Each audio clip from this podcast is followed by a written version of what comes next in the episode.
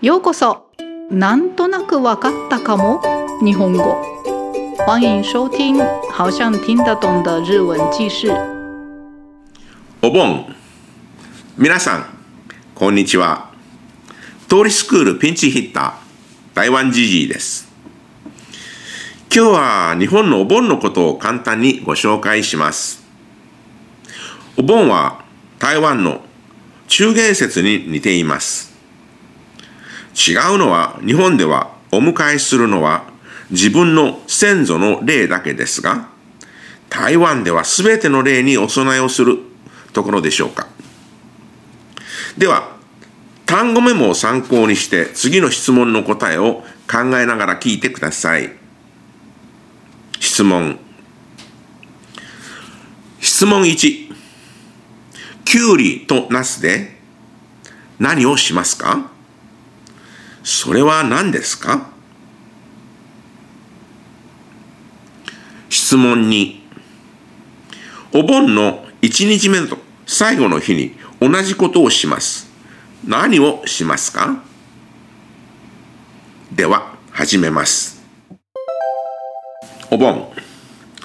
お盆とは、先祖の霊をお迎えして、おもてなしをする期間のことです。現在では地域によってお盆の期間は異なりますが、7月、もしくは8月15日前後に行われるのが主流になっています。きちんとお供えなどをする場合、だいたい13日から16日の4日間、花や食べ物などを用意して先祖の霊をもてなします。まず13日の朝、お供えをするテーブルをセットします。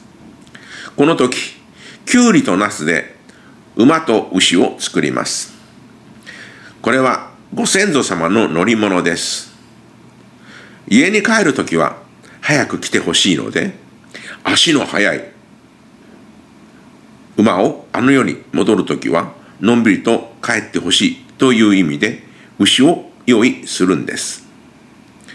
お供え物の準備ができたら、行ける場合は、お墓参りに行って、ご先祖様に帰ってきてくださいとお願いします。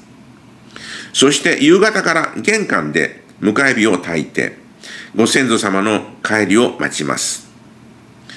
マンションなどで火を焚くのが難しい場合は、提灯でいいそうです。14日と15日は、ご先祖様が家で過ごすので、毎日お供え物を用意します。地方や家庭によって決まったお供え物があるようですが、個人の好きだったものをお供えする場合も多いです。地域によっては先祖と一緒に楽しむための盆踊りなども行われます。そして16日はご先祖様があの世へ帰る日です。夕方送り火を焚いて無事に帰れるように祈りながらご先祖様を見送ります。8月16日に行われる有名な京都の五山の送り火も8月15日に行われる長崎の少量流しもこのお盆の送り火の行事です。では質問の答えです。質問1。きゅうりとナスで何をしますか？それは何ですか？答え。きゅうりで馬を、ナスで牛を作ります。これは先祖の乗り物です。質問2。お盆の1日目と最後の日に同じことをします。何をしますか？答え、火を焚きます。一日目は先祖を迎えるために、最後の日は送るためです。いかがでしたか？日本のお盆も、もと、もともとは旧暦の7月15日前後に行われていましたが、明治時代に太陽暦に変わってから、最初は新暦の7月に行われていました。でも、この時期は農家などが忙しい時で、お盆の行事を行うのは大変だったので、1ヶ月ずらして現代のように8月15日前後に行われる地域が増えたんだそうです。それで地域によってお盆の時期が違うんです。今はお盆に合わせて夏休みを取る会社もあるので、例年ならたくさんの人が帰省して、新幹線や道路は大混雑します。現代では自宅でお盆の行事を行う家は減ってきているようですが、盆踊りなどは観光客でも体験できますから、日本へ行けるようになったらぜひ参加してみてください。それでは今日はこの辺で。ご清聴ありがとうございました。